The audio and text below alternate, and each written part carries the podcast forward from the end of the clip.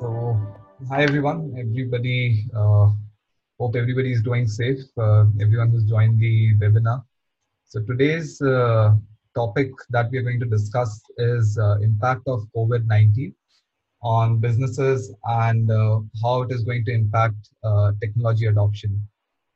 And we have some really great content and discussions for everybody who's joined us. So in our panel today, we have uh, uh, Mr. Anirudh Damani. So Anirudh is the managing partner at, uh, at Arth Venture Fund. Previously, Anirudh led the alternative investment arm for his family office, Arth India Ventures. He invested in high yielding renewable energy projects and into early stage startups with high growth potential. At Arth India Ventures, Anirudh invested in category defining startups like Oyo Rooms, Purplle, Tala, NowFloats, Kootloot, Mobilewalla, Rapido, and a lot, lot many others. Before this, Anirudh was an entrepreneur in the energy space in the US. He worked with some of the largest energy companies in the world, like Suez Energy, Direct Energy, Constellation, etc. Anirudh is an alumnus of Boston College and Cathedral and John Connon School in Mumbai he's an avid scuba diver with uh, 40 plus logged dives. All right. He also writes a popular blog on uh, show, showmethemani.com. 40 plus, uh, hmm. I think we'll have to take another webinar on what are the good hotspots for diving. Right. Absolutely, it's it's an amazing world. In fact, this year's target was to, was to do 50 dives. Till you know, COVID 19 came along and and uh, put paid to those uh, ambitions. But I, th- thankfully, I did get some dives in an Andaman on a short trip before the whole crisis started. Okay, got it. Yeah, I've heard Andaman is great.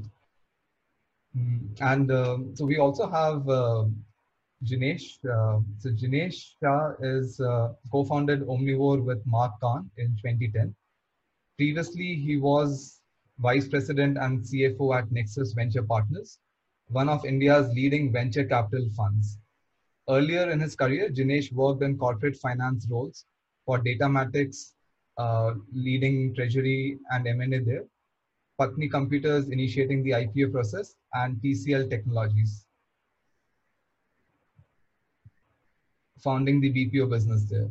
Jinesh is a member of the World Economic Forum's Global Future Council for Food Systems Innovations and a member of the IMC Chamber of Commerce and Industries Agriculture and Food Processing Committee.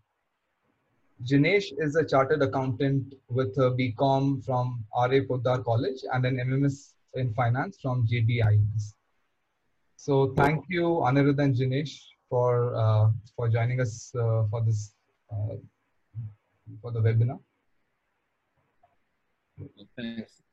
And uh, quickly about so I am Devang and I am the Chief Technology and Product Officer at Tredex. Tredex is a fintech company. More about us at tredex.com. So, uh, so I, we'll just start uh, dive uh, right down into a couple of uh, fun things.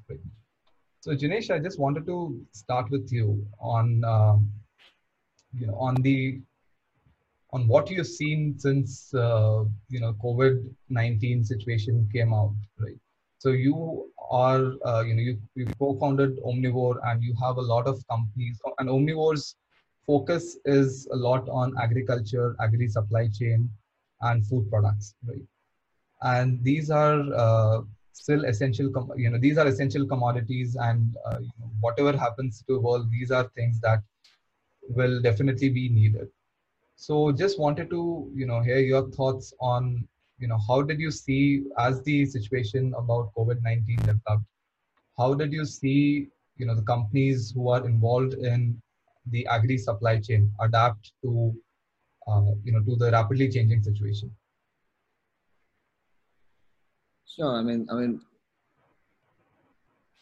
uh, which we've been trying to understand for the last three four weeks right? I mean uh, i mean covid covid-19 uh, for most of the industries has been a shock which probably most of us have not seen something like this in their lifetime right? So uh, for us at Omnivore, this was uh, something which was unexpected, but uh, I think what, what really helped us out is that our focus remains agriculture sector, and most of my companies uh, have been part of the ecosystem, which uh, and none of the companies really had a situation where we were completely shut. Right? I mean, the first two three days when COVID lockdown started out, I think uh, most of us were, were shell shocked to trying to understand what was happening around it.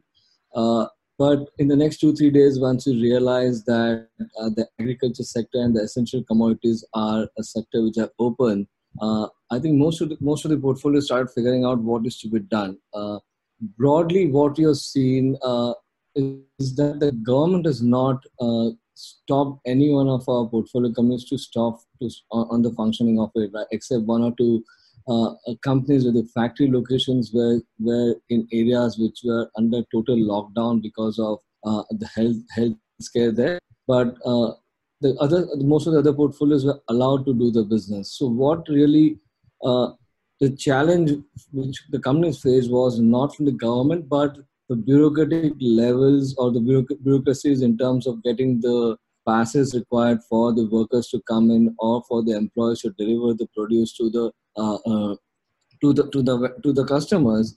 Uh, that was one challenge we faced. The second one was the supply chain. Right, I think even if the goods were ready at the factory gates or the processing centers, it was difficult to find trucks and workers to load and unload stuff. That was the second challenge. Uh, but over the next three, four days, I mean, the first eight, ten days of lockdown, we could figure out what is to be done and things were stream were, things were getting streamlined in a, in a much better manner. Uh, what in some of the cases, the COVID 19 probably is going to bring a significant change in how the business for agriculture is going to work. I mean, we are seeing a trend where farmers are now directly reaching out to consumers.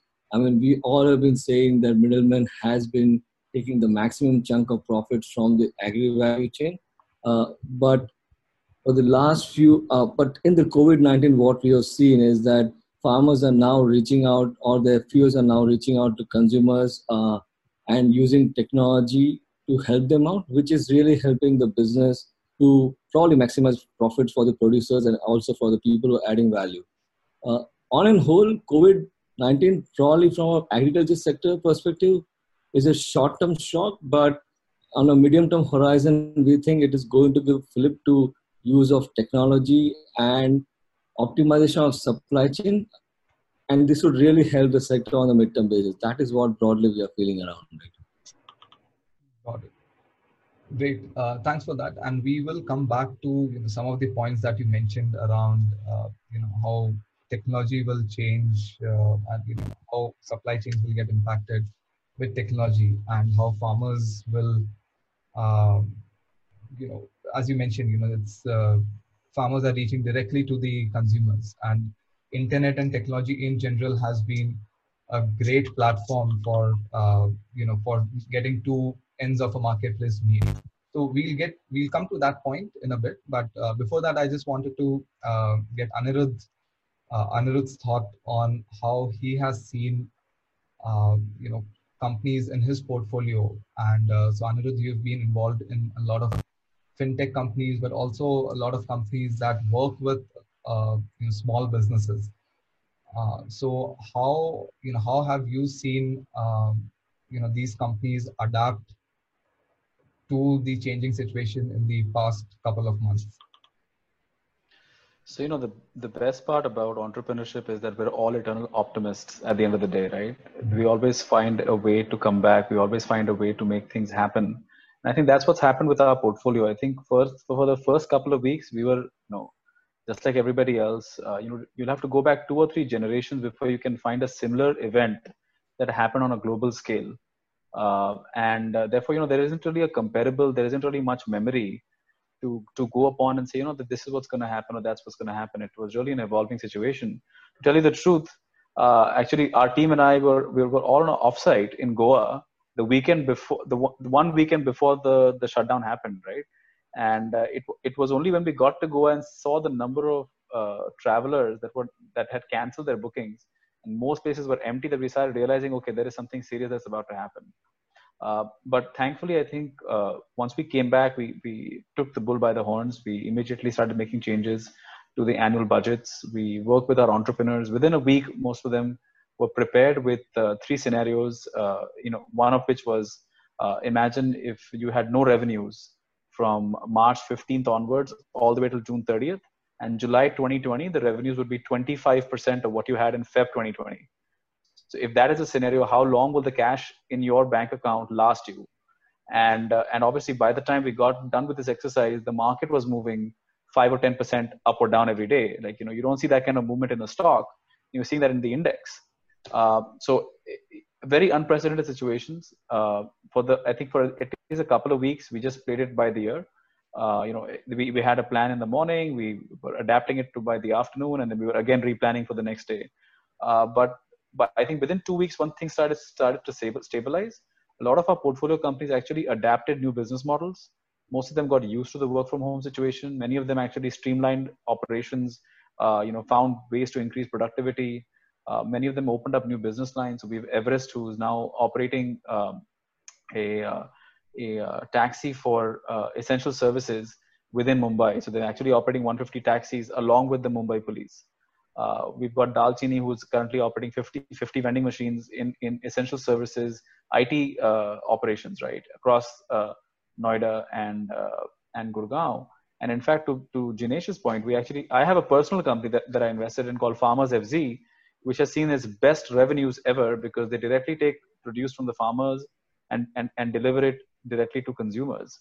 Uh, even on the fintech side, we've seen you know companies that have found ways to still lend but do it innovatively, reducing the ticket size, you know, figuring out which uh, people are still going to be at work, working from home, so they, they might be able to still take loans. And I think overall, after a month of being through this entire exercise, I think we things look much better. We're a lot more comfortable with, with where we are right now. Obviously, we're not out of the woods yet. Uh, you know, there is still a lot to be done. Uh, you know, let's see how the government restarts the economy. What kind of incentives are going to come our way? What kind of liquidity is going to is going to come our way? But I do believe that uh, the crisis has forced us in a way to adopt technology. It was long enough that you could see a permanent shift in habits, and that once we come out of this, you might see an, an uh, a population that is much more uh, uh acceptable and much more equipped with to you know accept the digital ways uh, than it was maybe earlier. And and therefore, I think anybody, any business that has any kind of a digital aspect has definitely is definitely going to see some incremental revenue, some incremental growth as we come out of this crisis. Uh, thanks for that. And uh, so, uh, Jinesh, coming back to you know the point that you were mentioning earlier about um, you know how you know consumers are connecting directly to the producers, right? So, what kind of uh, so are you seeing that more in terms of the uh, producers adopting technology in terms of whether it's like some e-commerce platform or you know some digital tools or is it more in terms of uh, consumers getting more aware about uh, how you know how to get in touch with uh, producers or is, some, is it something else so basically i'm trying to understand how you know these two marketplaces are combining so i mean uh, I'll, I'll tell you where the two things. I'm looking the technology aspects from the producer's perspective. We'll talk about the consumer second part. Uh, from the producer's perspective, I think they were using technology, but they were generally using for like WhatsApp or something for the entertainment. They were not using for the business purposes. For the first time, they felt that the mandis were not working. They did not know how to sell, and the crop was on the field, right? So they were forced to work with companies which were having a consumer facing role like could be a Udaan or could be a DeHaat or AgroStar kind of companies and they started downloading those apps from those companies giving the information of what is being produced when is it ready for harvest they were trying to figure out where warehouses using technology to figure out where warehousing is available where it can be stored so producers started using technology for the first time and which was without which was without any push or any kind of incentives given the producers. It was a it was a survival need, and they started working on the same. Uh, so that's and I think this is going to help them in, in a long term because what they realize for the first time is that they can directly talk to the consumers or maybe a level just above a cons- uh, about the consumer directly and it saves them the money. It save it makes them more profits because they were dependent only on the middlemen or the apmc markets which have been running on a car basis. Uh, so that is where producers have started using technology. They are now using whatsapp or even telegram or wechat just to you get the information uh, uh, about what is being available when it is to be sold.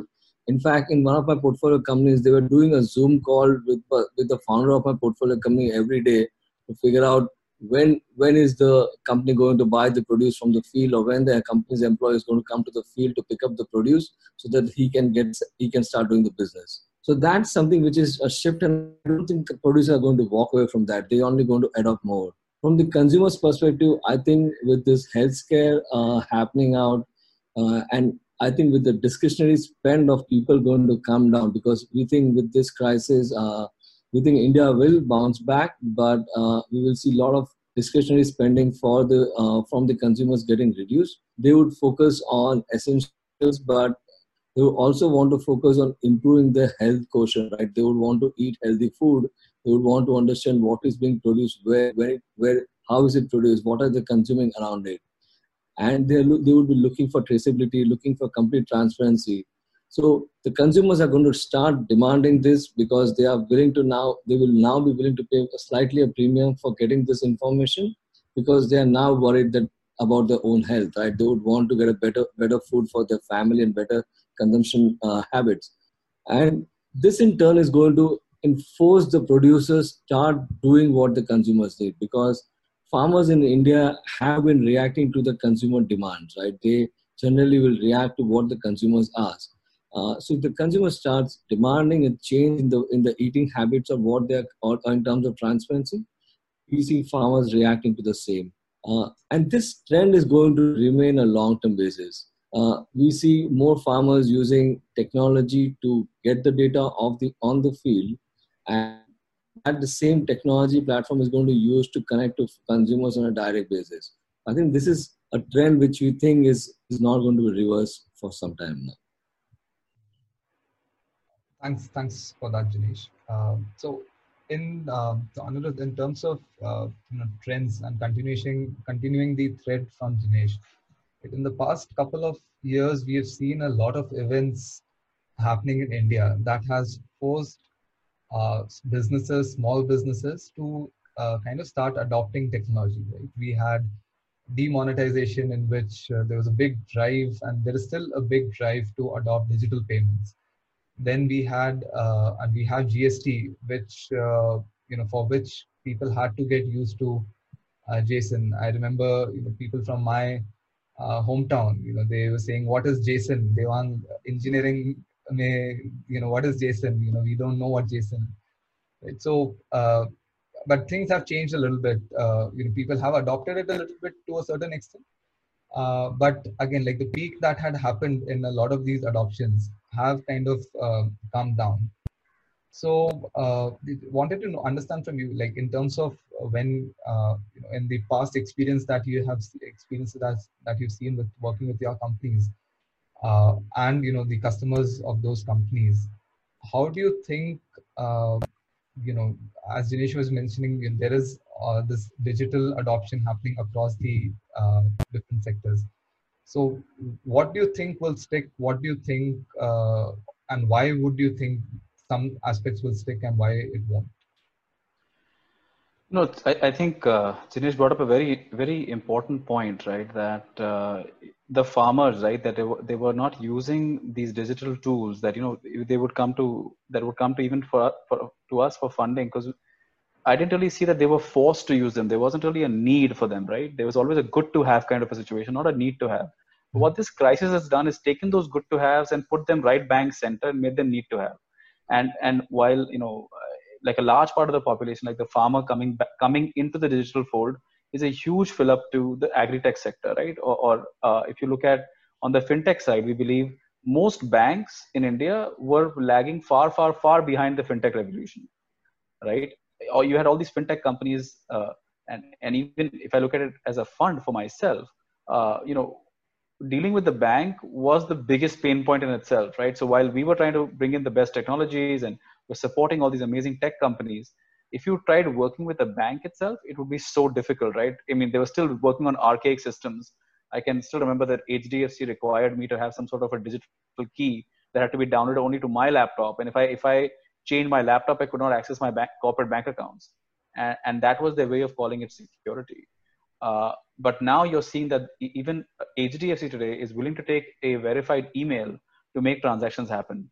This was unheard of in the past, right? Hi to Jinesh's daughter, by the way.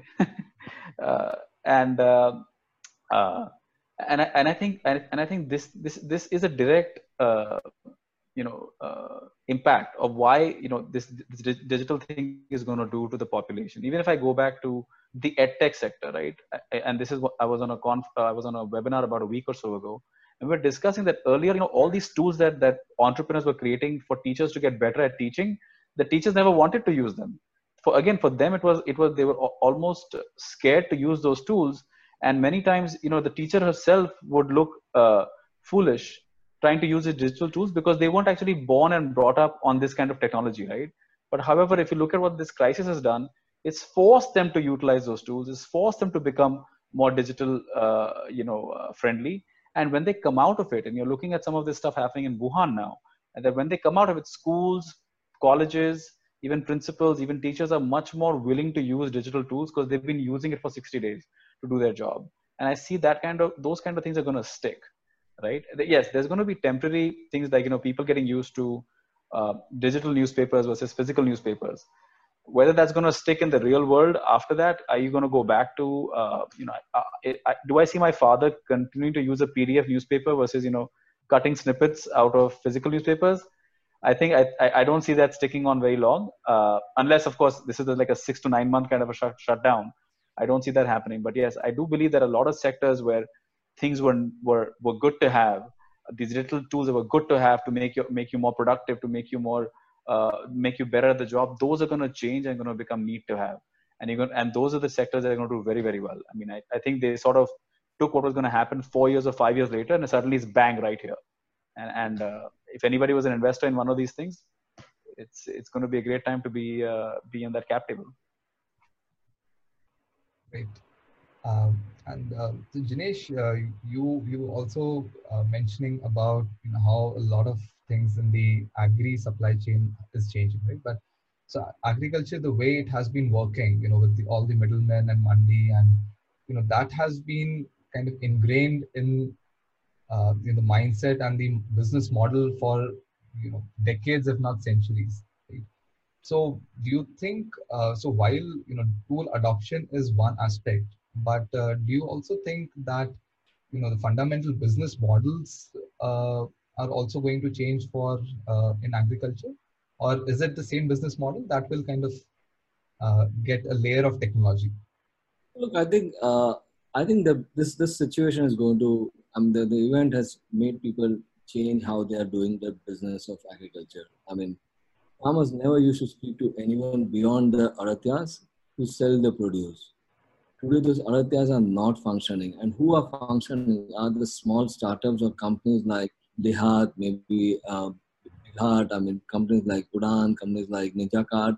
They are reaching out to end consumers, right? People are asking how um, they, I mean companies are now even supplying to Kirana stores directly just to get things moving because the markets were not working. The APMC markets were not functioning the way it should be done, right?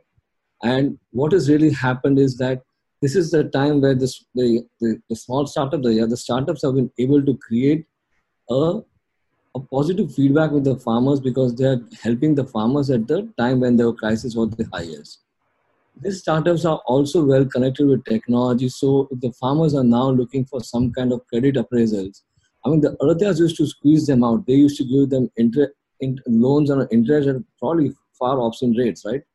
Now with the startups working with other startups, they've been able to manage somehow to give the farmers a credit, give farmers payment in three, four days time frame.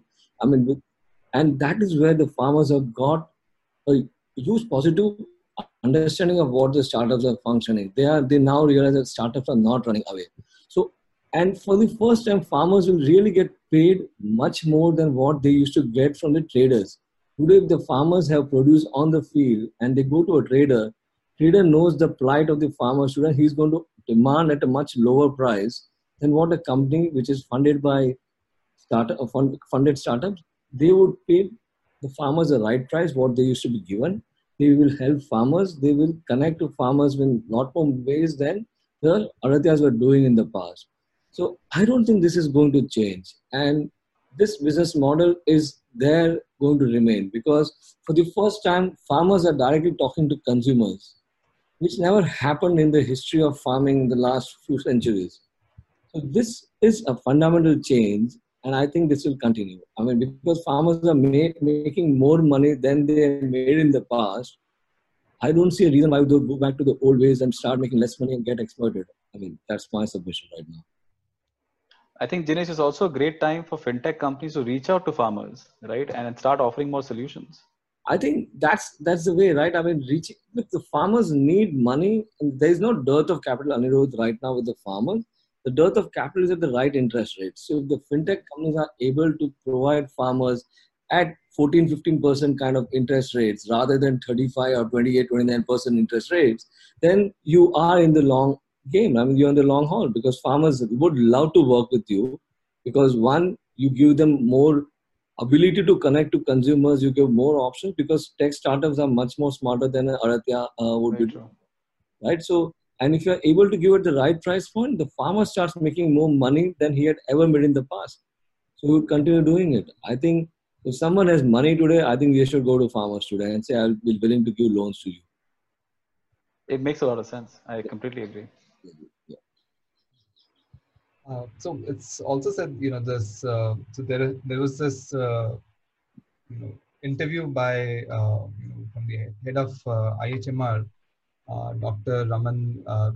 He mentioned that you know the COVID will come in waves, right? So there'll be a peak and then it'll kind of go down, then it'll come back up and then go down.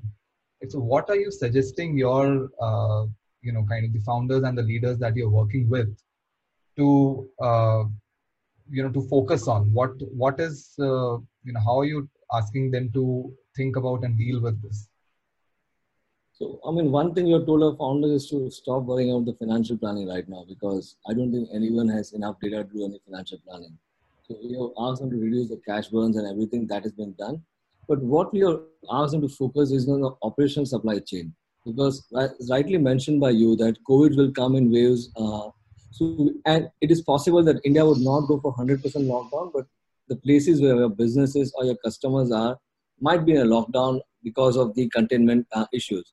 So, we are asking all our portfolio companies to figure out if they can decentralize their supply chain in terms of from the areas where they're getting the produce and in terms of the number of customers where they are located if they can diversify everything and keep their trucks and everything scattered across locations rather than centralized locations, that would be the best hedge for them because we don't know which which part of the country would get into lockdown because of the COVID scare. So I mean that's what we've been suggesting. At the same time, we've been asking our businesses to uh, empathize with the employees by saying that guys, we don't need to fire people every time because there's a crisis. Figuring out a way saying that if the business was supposed to be done at 100 and if you're doing at 60 can we pay them 60% of salary? The business has 120% can we, can we pay them 120 percentage and whatever the gap is can we give them in terms of esops so that whenever the company's things improve, uh, company's business improves they can be compensated in the future uh, so we're trying to work both ways because without uh, empowered and passionate team no amount of supply chain preparedness would help. If we have a great supply chain preparedness, but the team is not motivated, I think it will falter in execution. So we've been trying to work on ways saying that how do we make the supply chain more decentralized at the same time work with employees because I mean without employees nothing works. I mean. And Anirudh, uh, how about you? What are you asking? Uh, anything else that uh, I think yeah, I think on the cost end, I think we're, I think most VCs are all aligned, right? We're all on the same page that we don't really know how this is going to end, when is this going to end.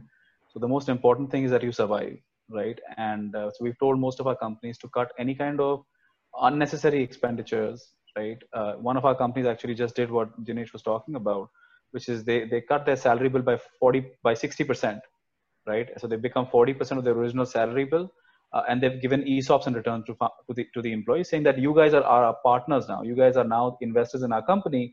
It's just that you're giving us your your salary instead of actual cash. Uh, and then now their runway is extended for almost another 15 months. So, so it's a 21 month runway all of a sudden. Uh, and I think I think those are the kind of innovative ideas that are going to come out.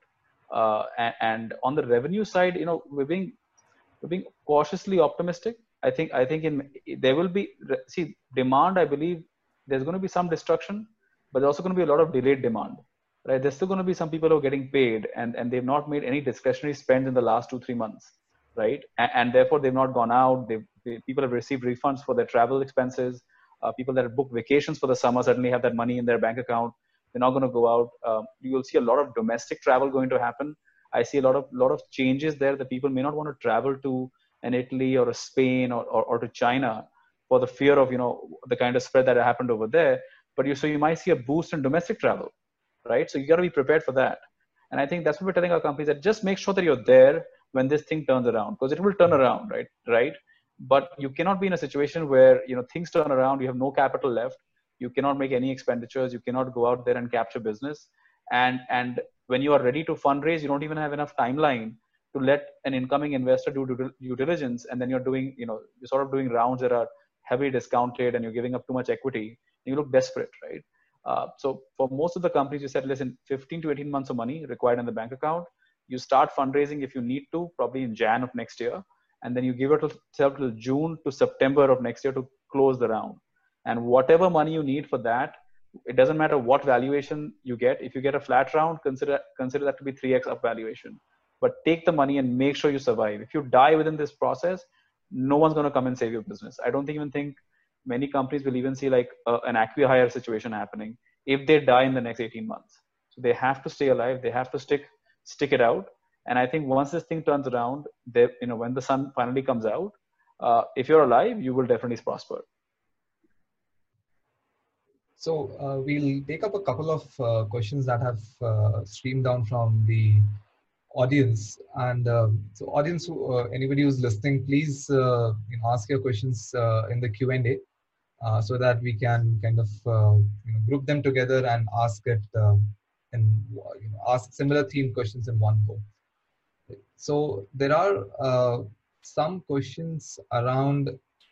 Uh, so there are some questions which are very sector specific, which uh, you know we can get into a little later. But there is one question around the impact uh, on rural India. Like, so a lot of the news that is coming up, um, like whether it's Bombay, Delhi, uh, you know, all the hotspots, they're they're very focused on the uh, you know in the on the urban India. But uh, do you see or do you you know have a sense about what is the impact happening in the, in the rural area and uh, you know how are they uh, addressing this?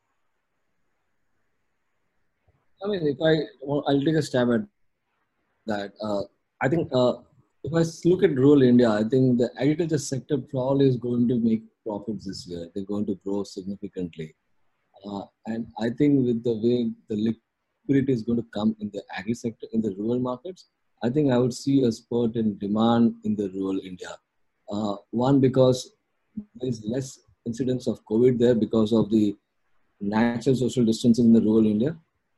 Uh, uh, uh and second, I think with, with the agri sector hopefully reviving and probably uh, also looks to be good. I think in the rural India, I see the demands to be coming up back. I mean, I don't see a dip in the demand. Uh, so, and also rural India is mainly about the essentials, right? I mean, in urban India, people do a lot of spending on lifestyle lifestyles. When the rural India is mainly about essentials and focusing on solving your basic needs. I mean, and that is going is going to continue. So I think the rural India should be okay, right? I mean, we will have some supply chain issues, but overall, I think think the market should be fine. Jinesh, do you think that there could be a situation where some of uh, the rural people in rural India could start doing discretionary spends, probably go up a little bit, a couple of categories in terms of spending? And generally, it really happens in the harvest. If the harvest remains good, I think you would see people would do discretionary spend, like buying a buying a motorbike, or buying something which is useful for them. I don't see you spending them like the urban India saying, I'm going to spend money on travel and spend on living in a five star hotel. I think that's going to not be there. Uh, but I might see a two wheelers uh, spurt in demand. I would see uh, increase in the uh, spend for the education, online education happening in the rural India because a lot of people, kids who used to come and go to go to urban cities for studying, and now will will try to figure out if they can use around that. So those kind of spend would really happen around it, uh, but not the tertiary kind of spending that I want to go and spend, have an experience living in, in some of the exotic places. That's not going to happen. Thank you. Uh, so the other question is, uh, you know, more on you know, sectors, uh, winners and losers. So there are, you know, some uh, sectors which are uh, winning a lot in, for example, in edtech and gaming. Uh, you know, more in terms of you know where people have been working, you know, have, can use it from while working from home. while there are some other sectors like you know hotels, hospitality, travels, which are stressed out and you know there's not a lot of bookings happening there so but uh, like what so but there are a lot of sectors in the middle like from food and uh, deliveries to fashion um, so do you think uh, even manufacturing you know, where there are reports that a lot of some of the manufacturing companies have already started uh, you know doing manufacturing again or you know they started so uh, any specific uh, takes on uh, you know, sectors which are not that obvious? Uh, I think I think this is a lot of lot of people have answered these questions. I think most of these sectors like food, I think wherever there's a high amount of discretionary spending required, would take some time to, to revive but I don't think it's going to be like a complete stark dark darkness in the Indian context, right? Uh, India would see some some amount of like what Anirudh mentioned that we might see an increase of domestic travel rather than the international travel because people would still want to take some vacations. People would want to do it. Maybe they want to do it at a lower cost. Maybe that's how India is going to react to it. Uh, anything which is luxury might take a longer term, but anything which is good to have it people would start using in next three to six months it's not the country is, economically shattered right it's for the it's probably induced just to ensure that our health quotient doesn't go below below below the normal points you know I, I think neo banking could be a very big sector that takes off in this in this situation right because crowding at banks and and now going to a bank to transact I think that's that's going to be uh, that adoption is going to go down, and because we're getting more used to digital, you might see people much more open to you know uh, opening up a bank account without actually visiting a center. And I think even the banks, from their part, may also be open to working with neobanks uh, and ensuring that you know uh, they can easily service a customer without actually having them come inside the branch. And those that could be another sector that I believe could do very well. Thanks for those uh, inputs. So uh, also, uh, so Anirudh, uh, there are a lot of questions uh, which are coming in from a lending, financing, uh, fintech perspective, right? So things like, you know, where do you think farmers can get a lower rate, or how are fintech going to adapt, uh, you know, or change their risk model or underwriting practices based on these situations? So uh, you know, and you know, I know you worked with you work with a couple of uh, you know fintech companies and uh, credit companies as well. So how are they thinking about this? You know, especially you know for uh, for small businesses or maybe also I don't know if they work with agriculture sector or not, but also you know on that aspect. You know, in um, so and I know for example, one of our lending companies stopped lending to uh, delivery riders and to people working inside malls about 15 days before before the lockdown, right? Because they saw that this could be a stressed out sector. Um, but I think when it comes to businesses and when it comes to uh, e- even your daily wage worker requiring some liquidity to get started, uh, your kirana stores, uh, things like that. I think the government will have to step in and sort of backstop some of these loans. I think there is there is risk capital, but the the question really comes in is that you know if if if this crisis, supposing we have a W-shaped recovery, so you you know we open up, things sort of recover, and then it spreads again and we again have a you know a fall, uh, a lot of these companies may not be able to survive uh, this kind of a double drop. In that situation, the you know where does the government come in? Do do we have some sort of a credit credit assurance guarantee fund or some sort of an insurance against uh, these kind of crises? And until and unless we see that happening, I don't see the you know return of lending in a big way, right? I, I think there'll obviously some, be some opportunistic lending. Uh, interest rates are going to go up because the risk is so high. Uh, but if we want that to taper down, if we want, if the government uh, wants uh, lending to return in a big way and get sort of the economy restarted, I think they'll have to pump in some liquidity. Uh, without that, I don't see, you know, how uh, how lending companies are going to, you know, write with the same assurance or with the same confidence that they did before the crisis started. I think that's going to be a big lacuna which the government will have to fix. I don't think it's between your. I don't think within the VC ecosystem we have enough money to to make that happen.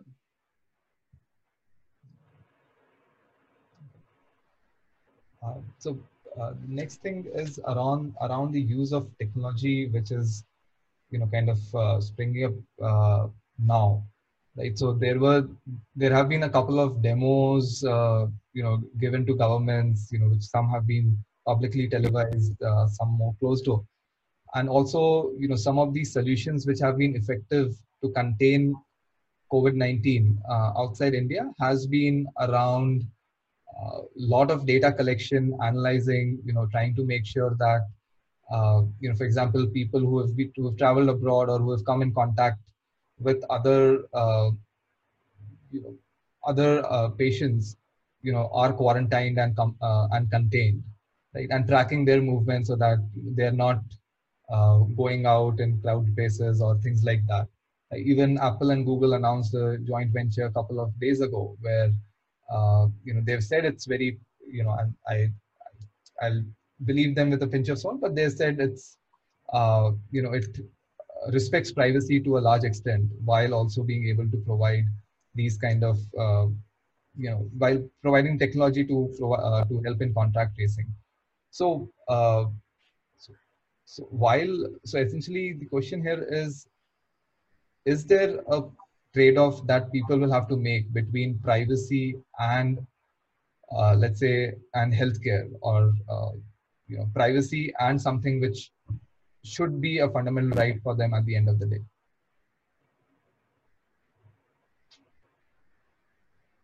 Jinesh, you want to take this one?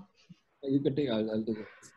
Okay, so I, I see. I uh, again, this is. Uh, I've always believed privacy is a myth, because uh, if you want better services, if you want better, uh, uh, if you want a better quality of life, privacy is is is what you give up for it, right? So uh, I'll give a very simple example. If you want to live in a in in a uh, in a one star hotel, right, without room service, without anything, you get a lot lot more privacy than living in a five star where a guy comes to your room three times a day to clean it and knows everything else that is going on. So it's the price you pay, and I think that even today, like how sure are we that we with all the privacy laws in place, are they all being followed? Every couple of years, there is some company who, who says that something got leaked or they had some changes that didn't realize it was giving out so much information. And in that sense, I do not see that that that you know we're living in a myth that there is a privacy that there's someone who's checking everything, but the pace at which technology is growing, I don't think any government organization has you know can even understand what's really happening at a Facebook or what's happening at at, at a Google or what's happening at even at Apple. Uh, that being said, I think uh, when it comes to healthcare, you know, we, could we have figured out this crisis if we had better quality data? I'm pretty sure we could have, but then again, we, we were dealing with this crisis in a country that doesn't really open up its databases, right? Or, or is you know, for the for, for the lack of better words, probably changing up what what really the data exists over there. So we should uh, you know take it with a grain of salt. I, I think I think. Uh, we would love to know uh, if there was somebody around us that has a COVID-19 case. Uh, in, in most cases, the government has created databases for this. and obviously that, that could be taken as an invasion of privacy, but without that information, would we be as secure traveling? Would you really want to know if the next time you're on a plane, whether the guy next to you uh, showed some COVID-19, uh, you know, symptoms? Would you want to know? Would you not want to know? Or that he was next to somebody that had one, uh, or met somebody that was asymptomatic for that?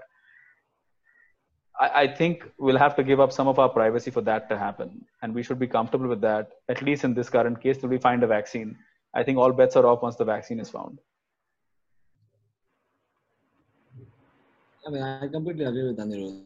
I think uh, privacy is a myth, right? And I think if you really want to assure yourself of traceability and transparency, I think you, you give up your privacy. I mean, anyways, I'm not sure. I agree with Anirudh whether we have all our things are being kept private or not because I see Google measuring us every time where we travel, where we not travel.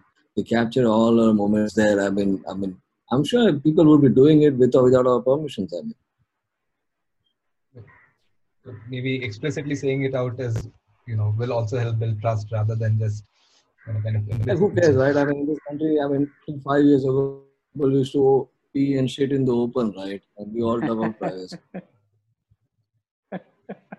right uh, right. So, uh, so another question. We we recently done, did a survey with a lot of CFOs uh, that we work with, right? And one of so apart from you know some of the standard, uh, maybe not standard, but you know some pertinent issues that they typically face. So one of the uh, almost 25 to 30 percent CFOs mentioned that one of uh, their issues is that a lot of the laborers are migrating, migrant laborers are migrated back to their hometowns, right? And so now these, uh, you know, kind of villages which were not probably built to accommodate such a population are getting stressed, while at the same time, um, you know the urban centers which were banking on these uh, you know these folks are not able to manage are not able to get the help that they need so uh, so I, I, guess a split question there one is you think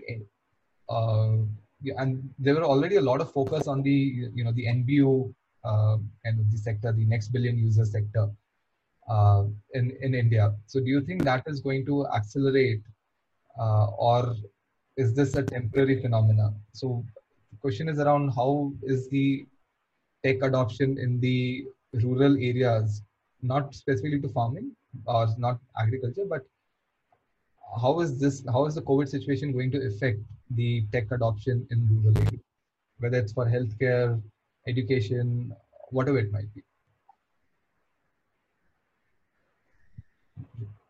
I mean, uh, I'll take a stab at this. I mean, if I take a look, uh, what really has happened the last five, six years of the advent of Jio coming in, data access is there in the country for the first time, right? So that is something which is not taken care across the country.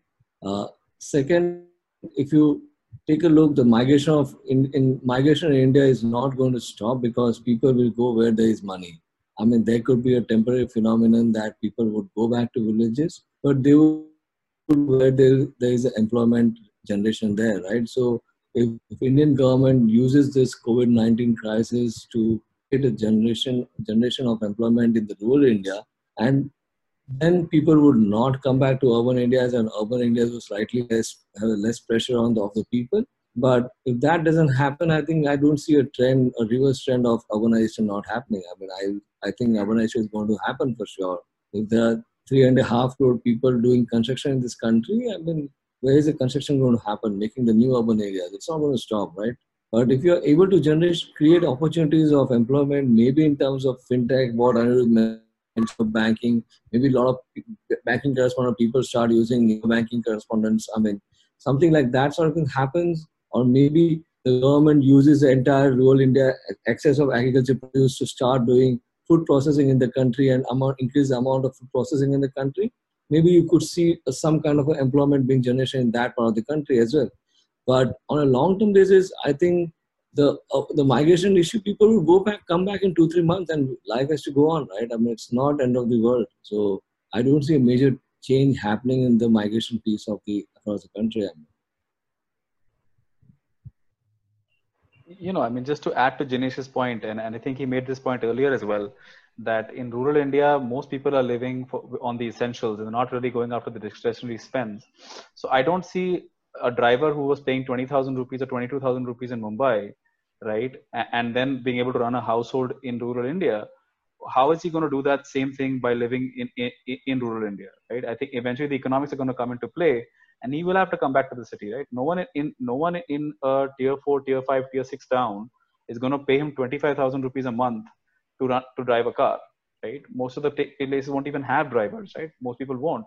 Uh, so in that case where does he go right? He's going to come back to the city. Yes, there's going to be a temporary disruption. A lot of people really got, uh, you know, because of the interstate lockdowns, got stuck, and they've had to walk kilometers and kilometers. So you might have a very small part of the population that may not come back, but eventually the economics are going to come back into play. You definitely get paid higher in the city, uh, which you know, and that that uh, that arbitrage between working in the city and, and living in rural India is, is going to come back into play. And uh, I, I, think it might take one or two quarters, but the supply chain is going to come back and economics will eventually drive everything uh, back to the city. So we'll, uh, I know there are a lot of questions, but I think we are running out of time. Uh, I know I promised Jinesh that we'll do this within 40 minutes and we have already, we are already at 50 minutes mark. So we'll try to keep it short. Uh, so last two questions. One, the first one for Anirudh. Uh, so there's a question around what could be the short-term and long-term impacts on renewable energy. As Anirudh, I know you've been in the sector, you've worked on the sector for uh, you know for some time, and so how do you think uh, you know this is going to impact the invest you know impact uh, this is going to have an impact on the renewable energy? I think there's there could be a dual impact, and thank you so much for this question. Uh, first of all, I think because most businesses are going to see a couple of quarters of washout, uh, it's a proven thing now that uh, solar energy, uh, distributed solar energy on top of rooftops, is, is a much cheaper operate, uh, much cheaper cost for uh, commercial and industrial industrial companies compared to buying from the grid, right? And so I think there may be a better adoption over there that uh, and in fact we've seen in our energy business that we've had incoming inquiries even from listed companies. That are saying hey, listen we want as many rooftops as we have can you please put up solar projects over there? Because the cost is 20% 30% in some cases 60% cheaper than buying from the grid. Uh, so i definitely see that that there will be better uh, you know there will be more incoming inquiries for for setting up opex projects I, think there'll be a, a marked a marked decrease in capex projects where, where companies are going to put in their own capital to put up solar projects because you know many of them are going to be stressed. Many of them are required to pay salaries while there's no revenue coming in. Uh, however, I, I, definitely would warn anybody that's on the opex side and giving out capital. Uh, while you know it, it, it's going to seem like there is so much inquiries coming in, this is your time to really increase your underwriting skills, understand if those businesses are going to survive. If there is a W-shaped recovery, and you've made an investment just at the peak of the W, right? And then it goes back down, you could see a complete loss of capital. Any OPEX project, and I think this is uh, something I learned from my time in the US, is, is when we were selling long term, five year, six year, seven year energy rate projects, uh, the, the supplier would always credit qualify the, the buyer of the energy. And the idea was that can he actually make this payment for five years? Or is this business going to shut down in five years and I'm going to be left with a long term contract where I have to unwind it into the market. So similarly, if you're setting up a 15 year solar power project on someone's rooftop and their business may not exist in seven years, every single you know metric you've shown that I'm going to make money back on this project is going to be is going to be negative. It's going to be wrong. So you have to bring in you know better underwriting skills. You have to be much more cognizant of where you're putting in the money.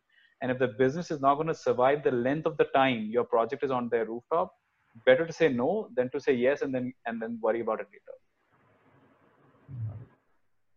Great, thanks. And uh, so last question, and I think we can't let you guys go with two VCs on the panel.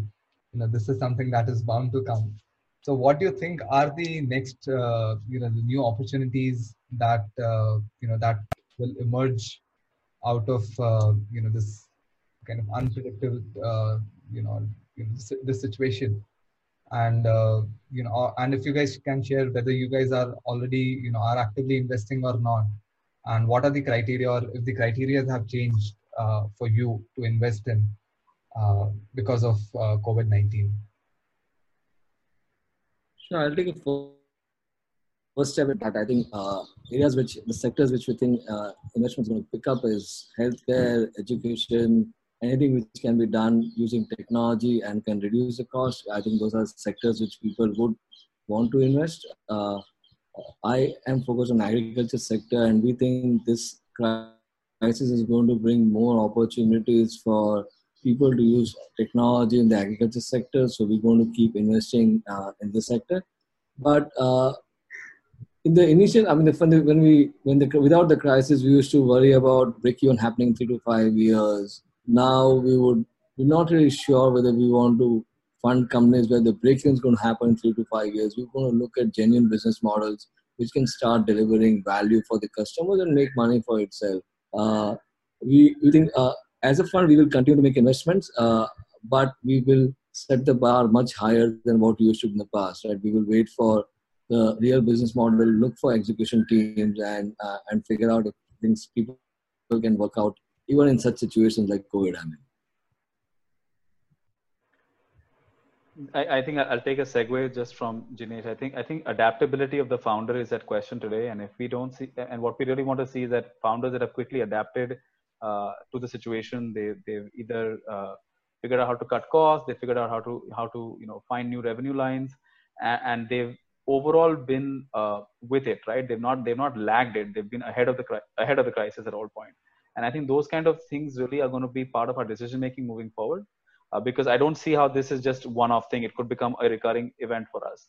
Uh, in terms of writing checks, we're still writing checks. In fact, we just signed a term sheet. Uh, in fact, we should be signing a term sheet in the next couple of hours. So the, the money the money flow is still on from our side. Uh, yes, we are much more uh, vigilant on the valuations. We always were. And in terms of burn, you know, typically I never I, I, never wrote checks into businesses that had massive burns at the start. you know, we can understand growth spending, but we don't understand develop huge development spends. Uh, so in that way, you know, I think that policy has paid us well in, in, throughout. You know, I've been through three recessions now in the last 10 years, and every single time, you know, those businesses have have uh, have done well.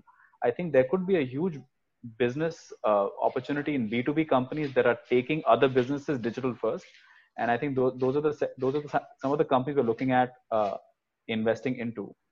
But again, I, we haven't really found that one company that really is going to make it happen. But hopefully in the next uh, 30 to 60 days we'll find something that we can really dig our teeth into and that can take other smes online and there could be a growth a huge money making opportunity over there.